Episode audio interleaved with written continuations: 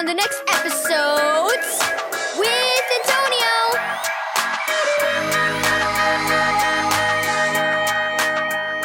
Thank you, Keys for Kids Ministries, for this daily devotional. God's good plan.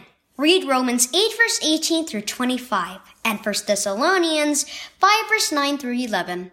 On Saturday afternoon, twin sisters Becca and Annie headed for the park. It was Annie's favorite place to go on a sunny day. At the top of a hill, Becca tightened her grip on the handlebars of Annie's wheelchair. If she let go, Annie would go speeding down the sidewalk and land in the busy road below. When they reached the bottom, they crossed the road at the stoplight. Inside the park, Becca pushed Annie along the pathway to the lake, where Becca's two friends were waiting for them.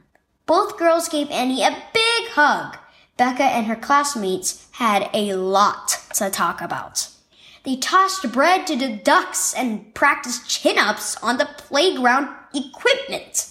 Annie couldn't join in, but she smiled big, and Becca knew she liked watching them goof around. When they got home, Mom put Annie on her bed to stretch her legs. Let's have some lemonade and ginger snaps, she said when she turned to the kitchen. Yes, please. Becca got out some ginger snaps and put them on a plate. Mom, why did God made Annie so she couldn't play and talk? It isn't fair. Her mom sat down. You're right. It isn't fair.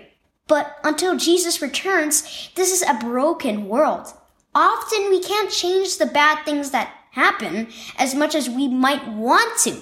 But God is always good and just, and He's working out His plan to fix our broken world through His Son, Jesus. We have to trust His plan. Becca hung her head. But we're twins, and she can't do things I can.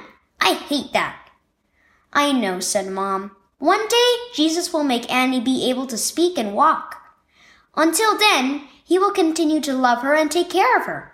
One way he does that is through the family he's given her who love her and help her through her difficulties. He gave her so you could grow up alongside her and help you put a smile on her face, and so she could put a smile on yours. Becca thought for a moment. You know, Mom, I think Annie helps us as much as we help her. Mom gave her a big hug. That's God's plan. Trust God's plan.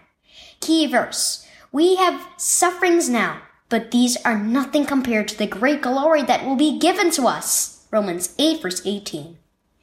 Do you wonder why bad things happen to people? Why some people are blind or deaf or unable to walk or talk? God created a perfect world, but it became broken because of sin.